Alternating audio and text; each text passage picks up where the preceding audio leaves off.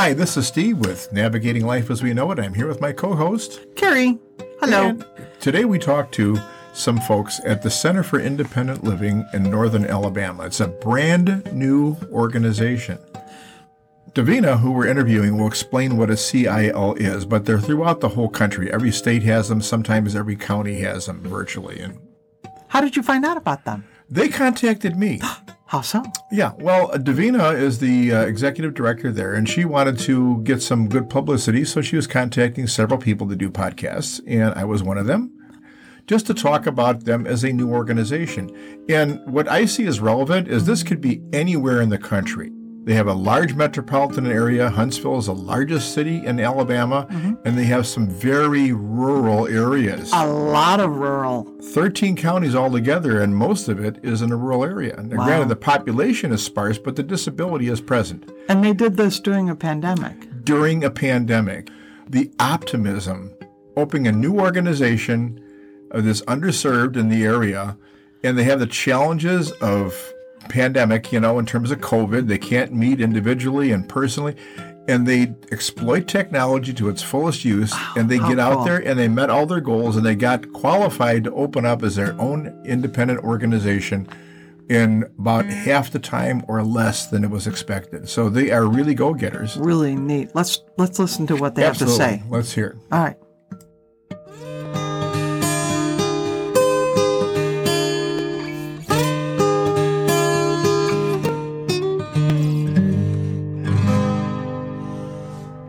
Hi, and welcome to Navigating Life as We Know It. I'm your host, Steve Johnson, and today I have the honor of speaking with three individuals associated with the Disability Resource Network of Huntsville, Alabama.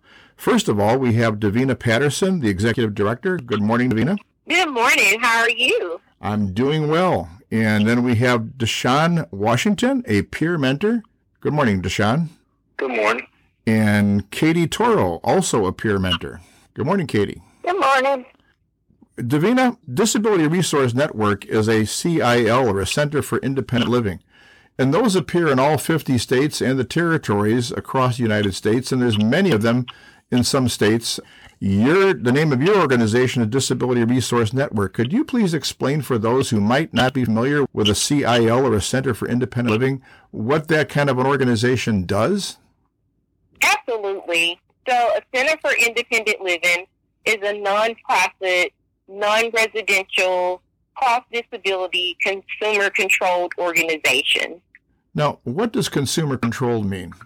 Consumer control means that people with disabilities make the decisions and they are employed and provide the direct services to the to the consumer and it well for the centers and it also means that the consumer is in control of their plan of care, their independent living goals, their independent living plans. We don't act as medical providers. We use the peer-to-peer model. So we let them establish their own plan, their own goals, and we assist them and support them in achieving those goals.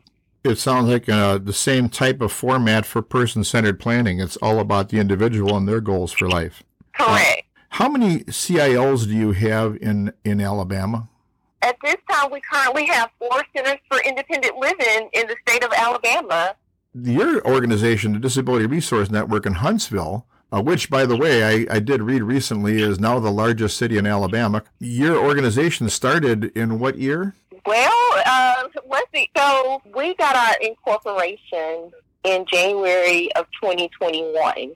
Okay. Um, so we were considered to be incorporated, and we were back. Our nonprofit status determination was backdated to that incorporation date. So we actually did what we call a spinoff in October the first of 2021.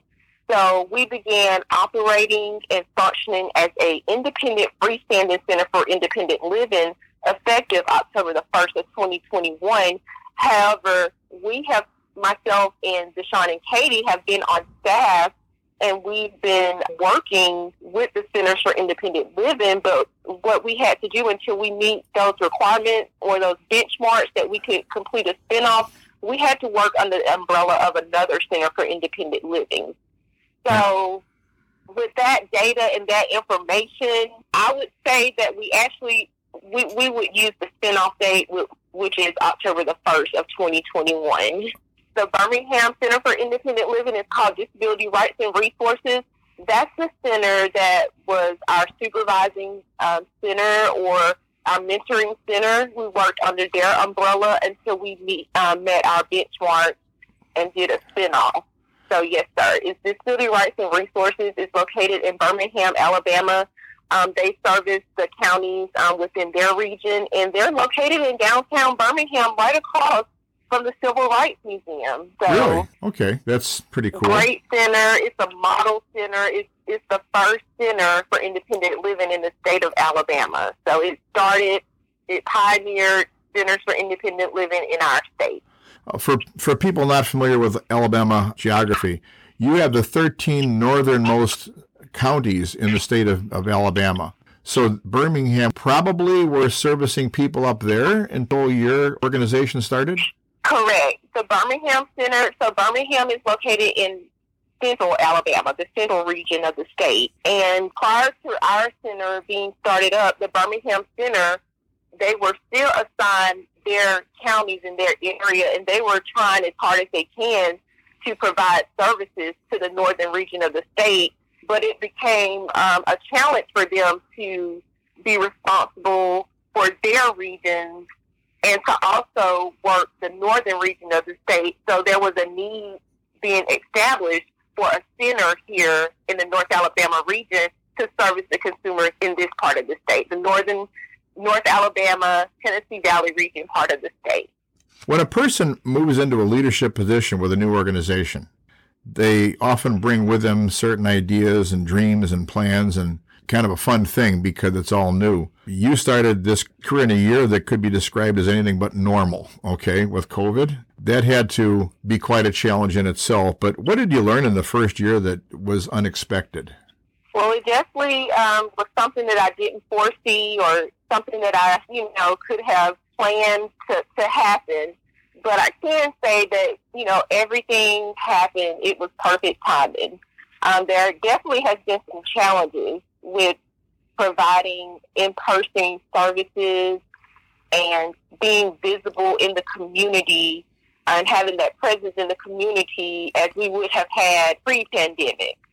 However, technology has advanced and it's allowed us to be on several platforms that we could expand in our service area and even outside of our service area, reach organizations, agencies, and consumers locally and globally, and even participate on a platform like, like this and, and get the word and the message out without having to do the the face to face or the leg work. However, in our industry, that is an important piece of what we do being able to have that interaction, that intimacy, and that relationship. But we've been able to achieve and meet our benchmarks and our milestones by fully operating remotely. How do you go about spreading awareness of the Disability Resource Network in those counties where they might not know what you do?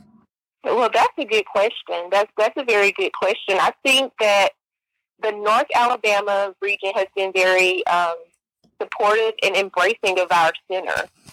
Every time that I've reached out to someone and met with someone, they've been pretty receptive to what we're trying to do. So the support here is just awesome. They have a very support, uh, great support system. A lot of philanthropy, um, nonprofit, charity organizations here that really um, like working and collaborating and, and helping um, new businesses in the area. So, so I do want to say that. So one of the things that as a uh, nonprofit organization, we receive funding, state funding, because we're a Part B center. One of the things um, regarding marketing is that we can't use our grant funds to fund or to finance any type of marketing or advertising or PR. We can't use it for that. Now, when we have like fundraising, those type of funds, we can use that for those services, but we can't use our our our state funds for like you said, your marketing and your PR. So we really have to primarily build relationships and network and make connections with these media um, publications and platforms such as yourself that really like highlighting and spotlighting new businesses and nonprofits. So that's how we've been able to market and get our name out in the community. We've also been able to do a lot of outreach. We do virtual calls with organizations and the agencies and let them know that we're here in the community and the services that we can provide so that they can send referrals as well as ho- holding community education trainings virtually. We do that as well. We attend these um, expos and nonprofit fairs. We also attend at the universities. They also have civic engagement fairs and community service fairs. So just being a part of those networks and being on their sign up list or their informational list so they can let us know when the next opportunities or the next upcoming events are so that we can set up tables or so that we can be present to represent for our organization and let the community know about what we do and, and the services that we offer. So that's pretty much what we've been able to do here at Disability Resource Network at this time. And it sounds like that would be very effective because you're going where the people are that need your services and to the organizations that know those people that are already working with them. Absolutely. Yes. So, what would you say has been your greatest success in the first year? The thing that you're most proud of? The thing I'm most proud of is that we completed our spinoff. I started with the organization in 2020. Um, it took about a little over a year they thought that it would take about two or three years for the center to to meet that benchmark and to be a freestanding center. But we met that in a, a little over a year, maybe about 16 months. We were able to achieve that. So that's that's one of the biggest accomplishments that we've achieved so so far. That sounds great. Uh, be two years ahead of schedule is kind of unheard of. So that's fantastic. And right. and what what's been your biggest challenge?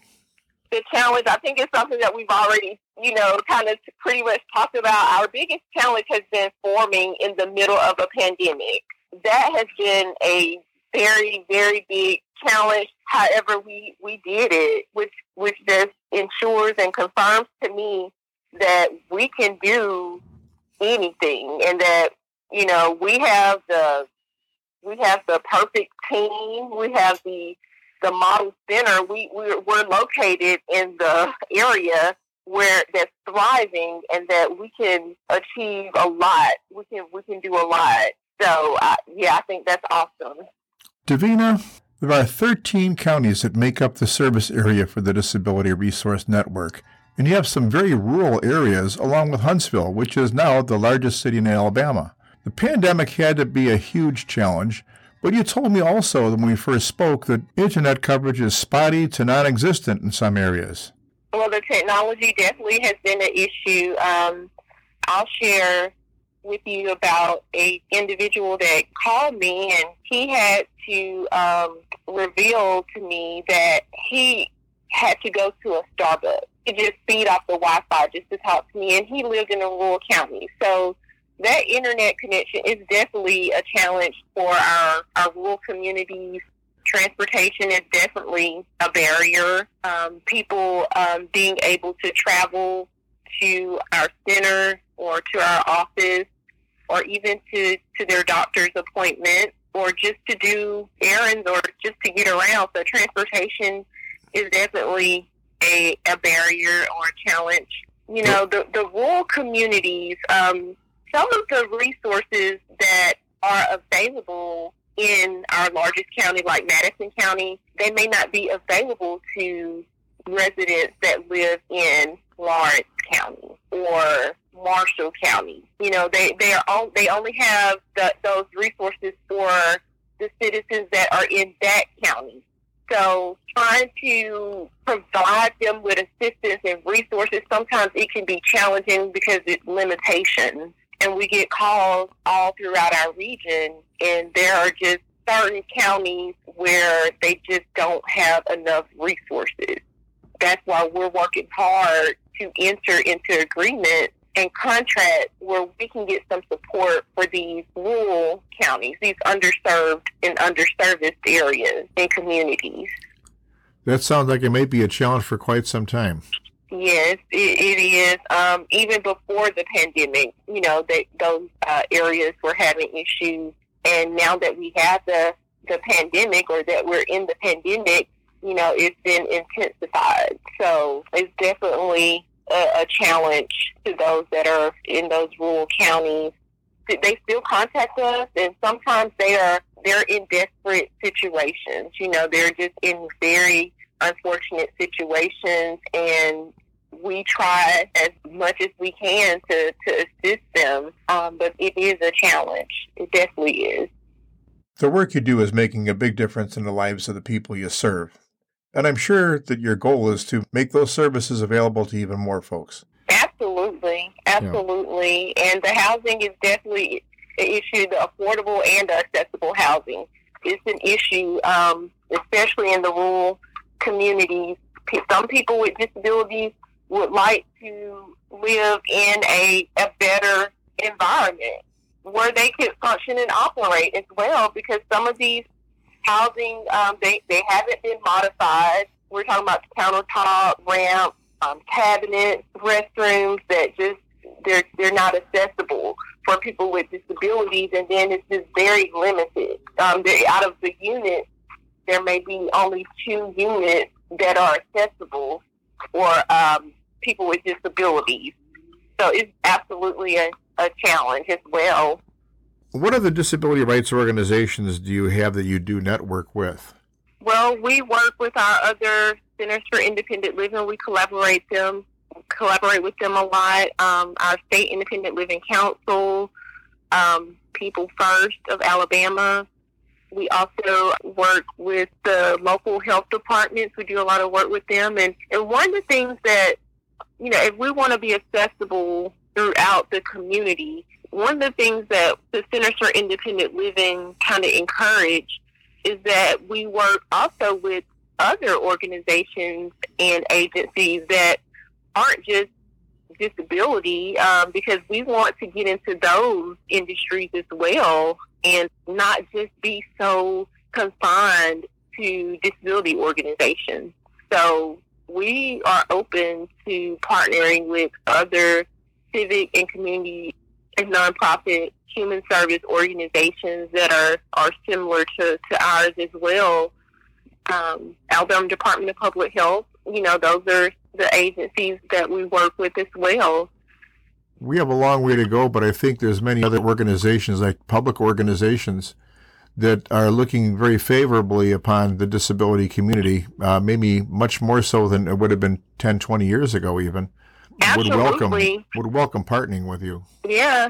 You know, I get phone calls all the time. I got an email this week, and I'm waiting to hear back from a colleague so that we can kind of look over everything together and make sure. But it, we've been getting a lot of offers and a lot of people that want to partner and collaborate and want us to take the lead on disability services and, and disability rights because we are new to the community and they like the work that we're doing and they see what we're doing and they want us to just give counsel or just to assist where needed or just to collaborate and partner with them so that we can work together to share this responsibility on decreasing some of the things that's occurring in the community. So I, you know, we we do get those phone calls a lot, those emails. That communication is coming in for partnerships and collaborations because they they do recognize us as a leader in the disability community, and I think that's awesome. Um, I think that's wonderful. Being a, a new business, um, I'm not sure of you know how many disability organizations are here, but I know that our organization, by, by us being a cross disability organization and providing services to all people with people with all disabilities, that's very attractive to them, and and they want to to partner and work with us. Well, that's what the word network is all about in your title, isn't it? You know, it is. No one organization will have all the answers that people need, but having a network of organizations that do have solutions for the consumer is what this is all about. Do you ever have people get concerned about how they'll be able to pay for services? Yes, we, we get consumers that act, and we get other organizations that act as well. Um, some some of the organizations that we work with, they're on Medicaid waiver programs or they're on a fee for service program. So they they when they contact us, they want to know, you know, is there certain requirements, eligibility criteria that the consumer has to make before they make the referral.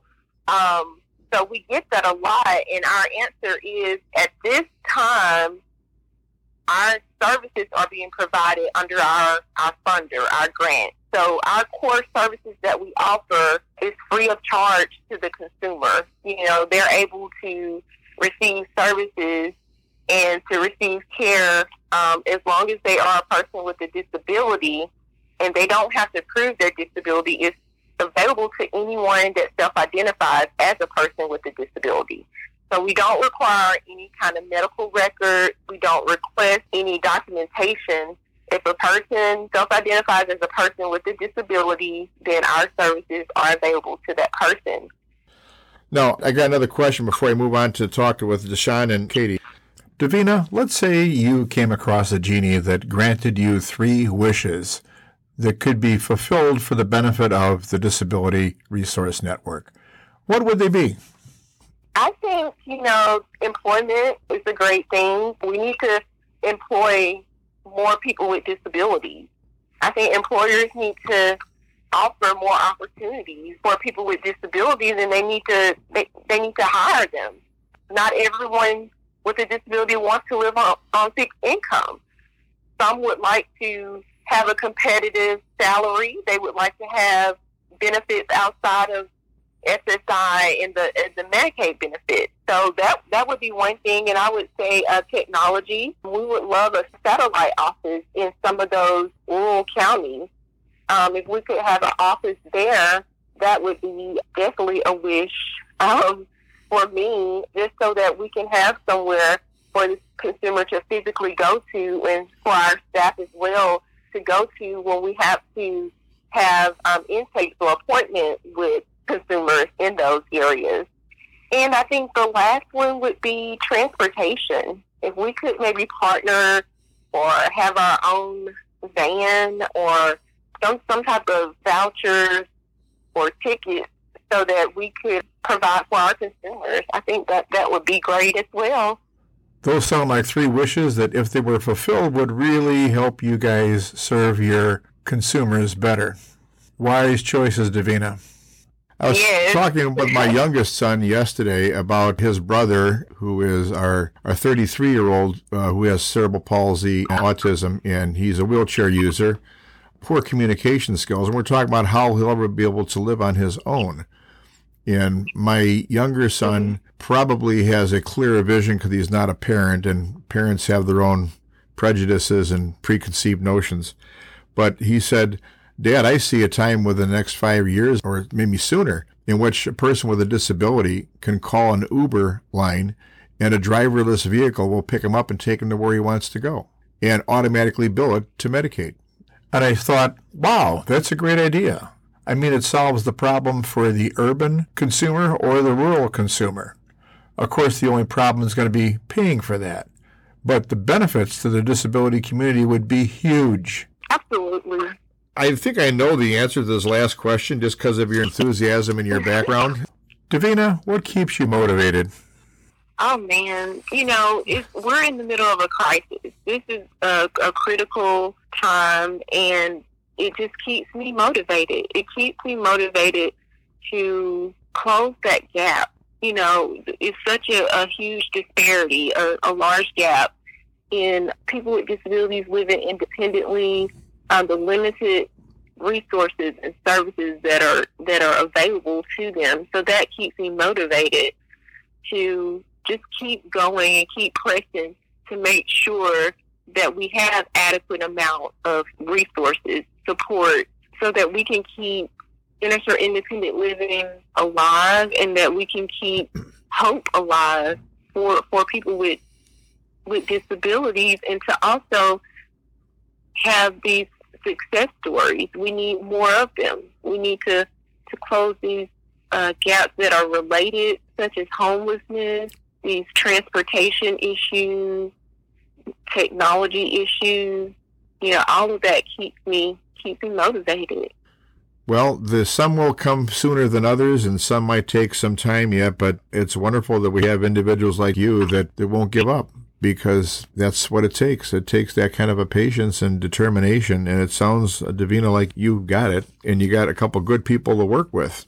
Moving on to Deshawn and Katie, I have a, a question, and I have a couple questions, and they're for both of you. You have awesome resumes. I mean, the work you do is, and the work you've chosen to do uh, really makes a huge difference in the lives of other people. And from our previous conversation, I know your hearts are in the work. You're both peer mentors, so you have some street cred because as a disabled person yourself, it's you've got that credibility in talking to someone else. Easy for someone a neurotypical to try to give advice and, and mentorship, but it's not quite the same. And so you have a deep understanding of the challenges faced by those that you serve. So a question for both of you. Tell me a bit about the work that you do. I'm sure there's some similarities and maybe some differences in the clients you serve. Deshawn, let's start with you. So I'm I'm a peer advocate, and I help individuals with transportation needs, housing, social skills, life skills, and um, like um, just everything to motivate them and get them to live everyday life as normal as they can.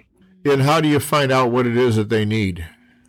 Um, normally we get them like try to get them from high school because you know some of them want to attend college. Okay. And uh, need college needs like uh, you know help with taking notes or stuff like that. We try to start them at least at an early you know early age while they're in school I'm sure that it must make a big difference if someone comes alongside him and says, What do you want to do with your life? And how can we help you?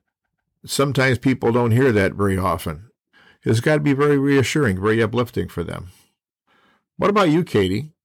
Um, I do um, about the same thing Deshawn does. Um, I start off with information about girls. I see what they, their needs are. Um, I actually I I um, do share a little bit about my personal stuff, about being disabled myself, um, and that usually opens the door um, for them to be op- more open with me. And um, also, like right now, I have one who I started from the bottom, teaching them how to be independent living skills, and he's um, about to move into his own house, actually. So I'm excited about that. That's a win. But you know, I I meet each person where they're at. And I've had from, you know, the age group that Sean's talking about to elderly people. Each consumer is different. So I'm having to change my direction for every person I speak with.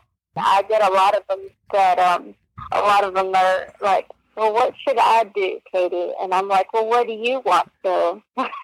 Yeah, I think that in many cases, people with disabilities have been told what they can do or been relying upon other people to give them advice rather than following their heart. I love the expression you use, uh, uh, meet them where they are, because each situation is different. And that's, that's how you gain, I guess, credibility and trust also is to turn the focus back on what they want.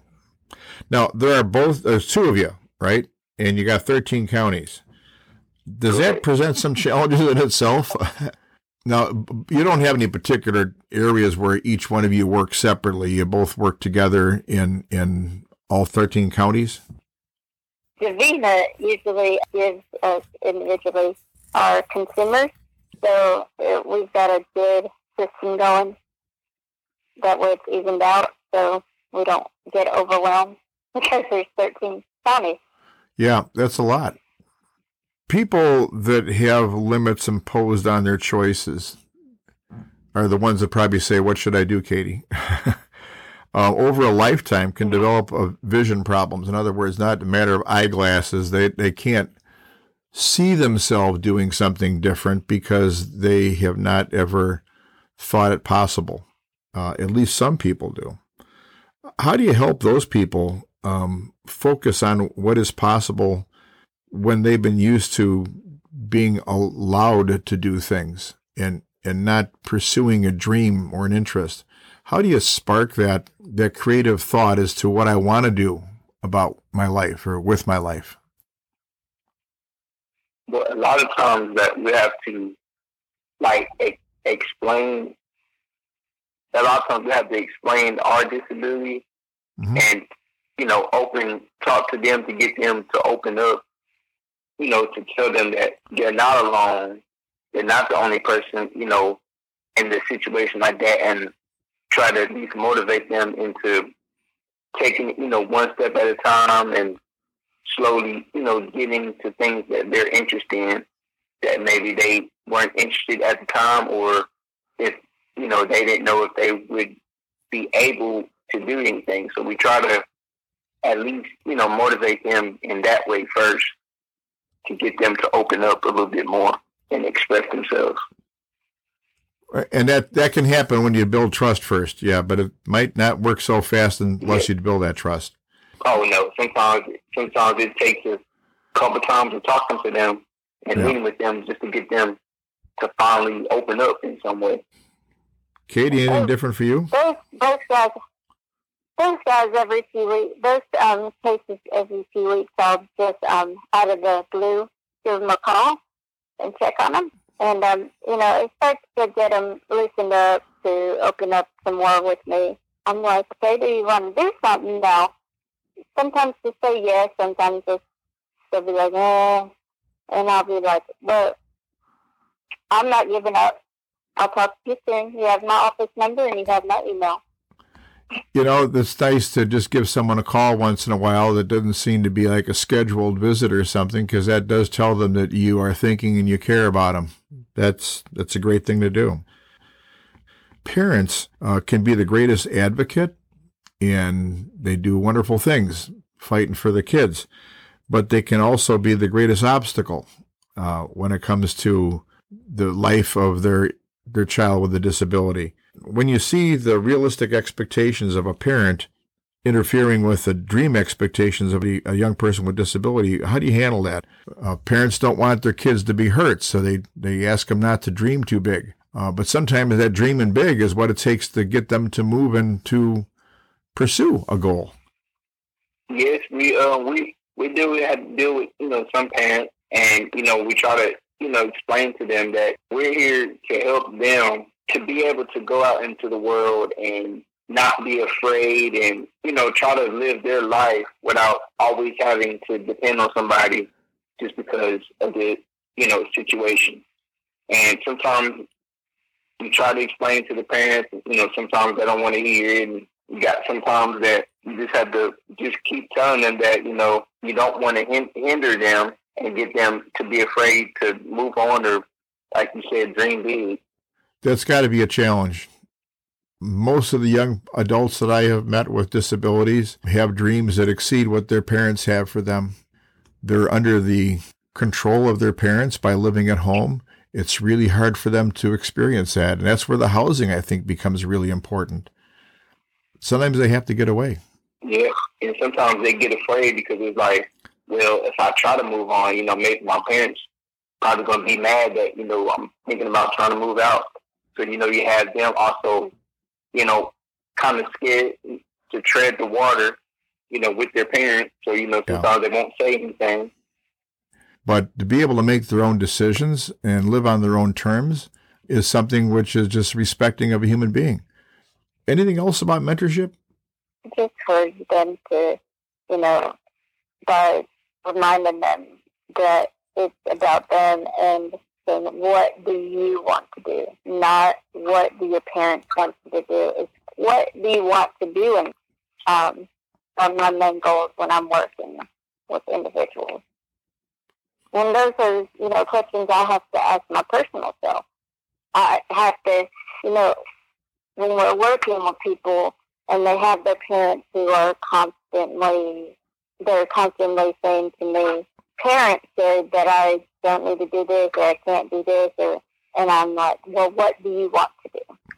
Are you able to speak with them without their parents around? Yes, to speak with our um, consumers individually, um, and actually, it's up to the consumer if they want their parent to be in the room. And if the consumer says no, we have to ask the parent. I know you've got a challenging job, and I'm just thankful that you've got people as dedicated as you out there working with individuals with disabilities and, and, and encouraging them to to pursue their own dreams. So, I have one last question for all three of you.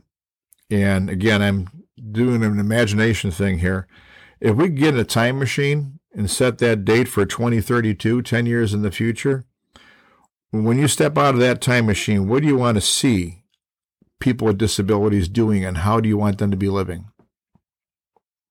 I want to see more people with disabilities, I guess, out involved in the community. Like, you know, to see them, you know, out and about transportation wise and having services for them to be out into the world with everybody else. Katie? That's exactly what I was going to say. Just being able to see more people with disabilities out in our community. Because I, cause I personally, I wanted to be like, I'll begin the example. I, I want to be like New York City. Like, I want to be able to see like people in wheelchairs, scooters, you know, just walking down the street, you know, doing nightlife and just hanging out with everybody. I want to be able to see that, you know, crossing the street. You got people in skateboards, wheelchairs, scooters, walking, just everybody mixed up together, just you know, enjoying themselves. Yeah, enjoying each other's humanity, not trying to find out how we're different because there's too many things that connect us and make us the mm-hmm. same. I want to thank you guys very much for your time with me today. Thank you, Davina, Deshawn, and Katie. Thank, Thank you.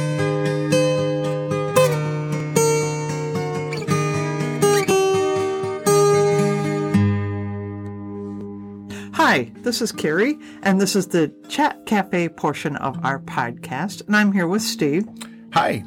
And we're just going to kind of do a recap of what we just listened to. But before we get into that, I really want to encourage our listeners to check out the biographies on the people that we interviewed today. We didn't really discuss it much, but oh my gosh, and the enthusiasm that they come across with. Anyway, what was your takeaway with some of this stuff, Steve? Well, my takeaway was uh, many people could sit there and take a look at the challenges, a pandemic and a rural area and all this. A lot of rural. And there's only three of them. They got Davina, the executive director, and they got two uh, mentors, uh, Peer mentors. peer mentors. Right. This seems like a lot of work, but you know what?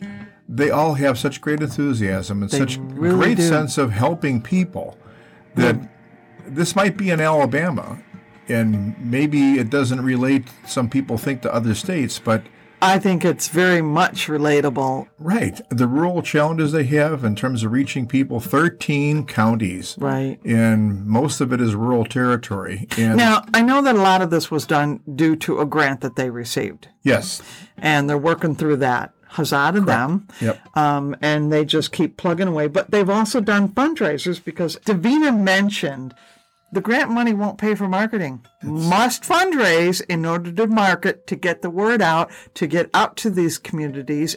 I know they gotta they gotta drive or they've gotta get a ride to get to where the technology is, but once they do, look out. You know, when she said it was great timing and everything came together Wow. and they got great responses from the community, Yes. uh, you know, if you look at something in a positive way, you will get more positive results than if you're looking at it from a negative. And- Absolutely. And, all three of them are very positive people. Yes. I mean, I loved when, when Katie said, I meet them where they are.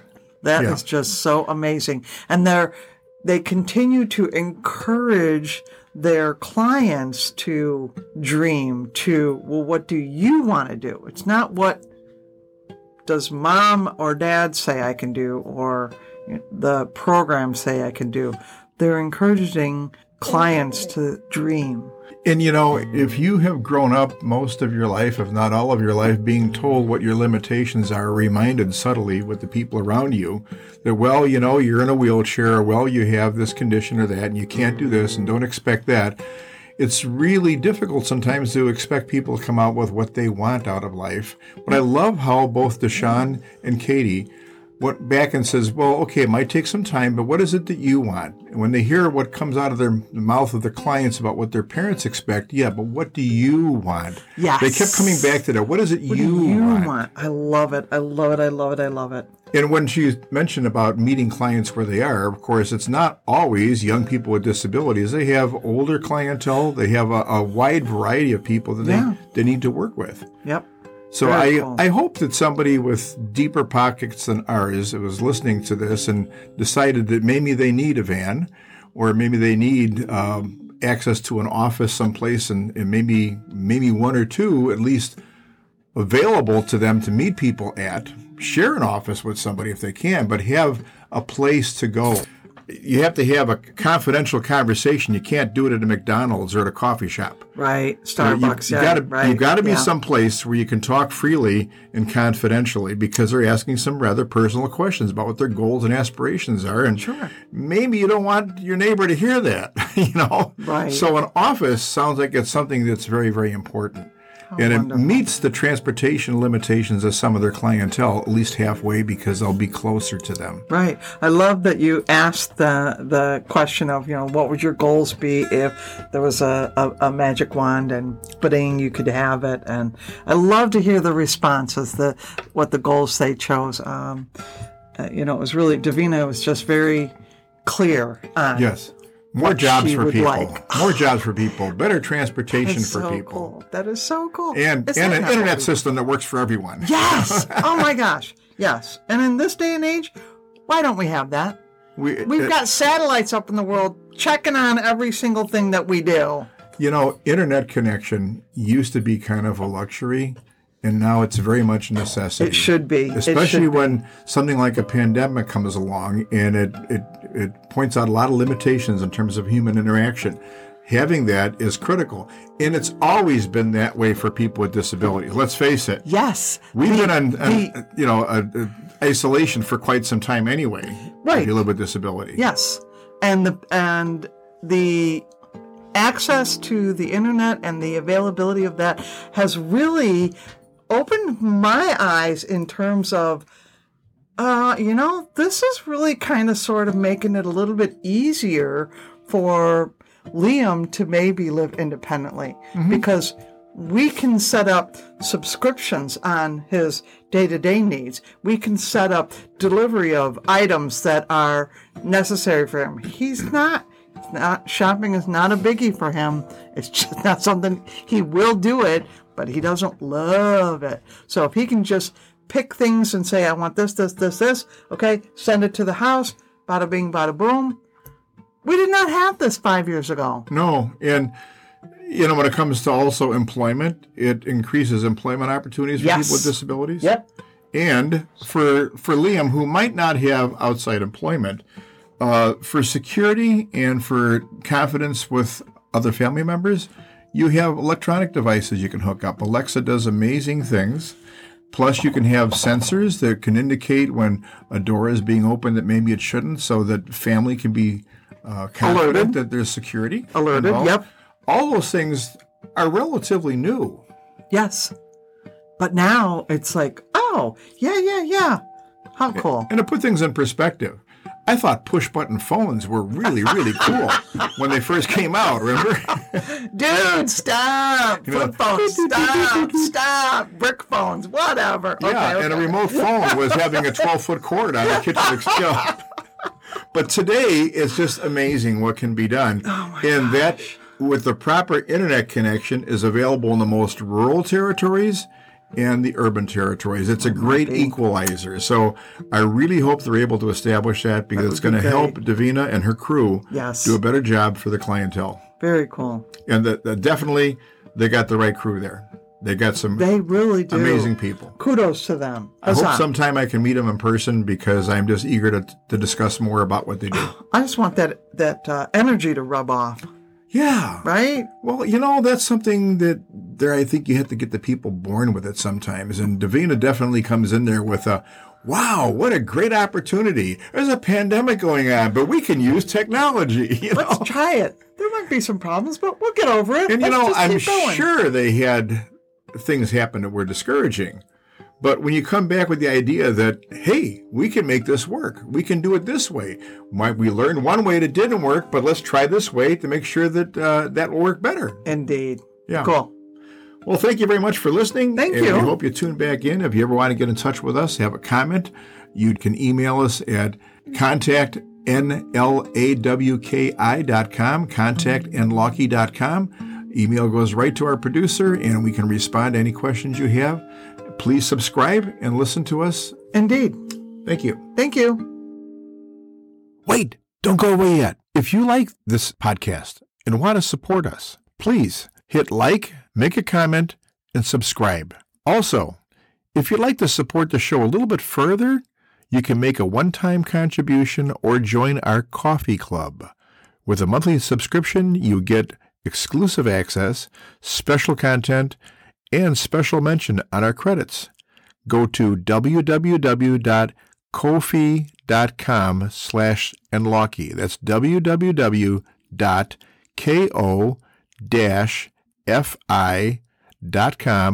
slash N-L-A-W-K-I. Kofi, don't forget that. It's like coffee, but just spelled a little bit differently. And again, thanks for listening. We do this for you, and we're so grateful for you. Steve and Carrie have been your hosts. My name is Alex, and I'm the producer of NLAWKI. Daniela handles all of our social media and general communications, and Holly is our website guru and mistress of the blog. Thanks for tuning into our podcast, and please like, follow, subscribe, and share our podcast to help us grow. You're the best. This has been a production of Envision Media Group, LLC.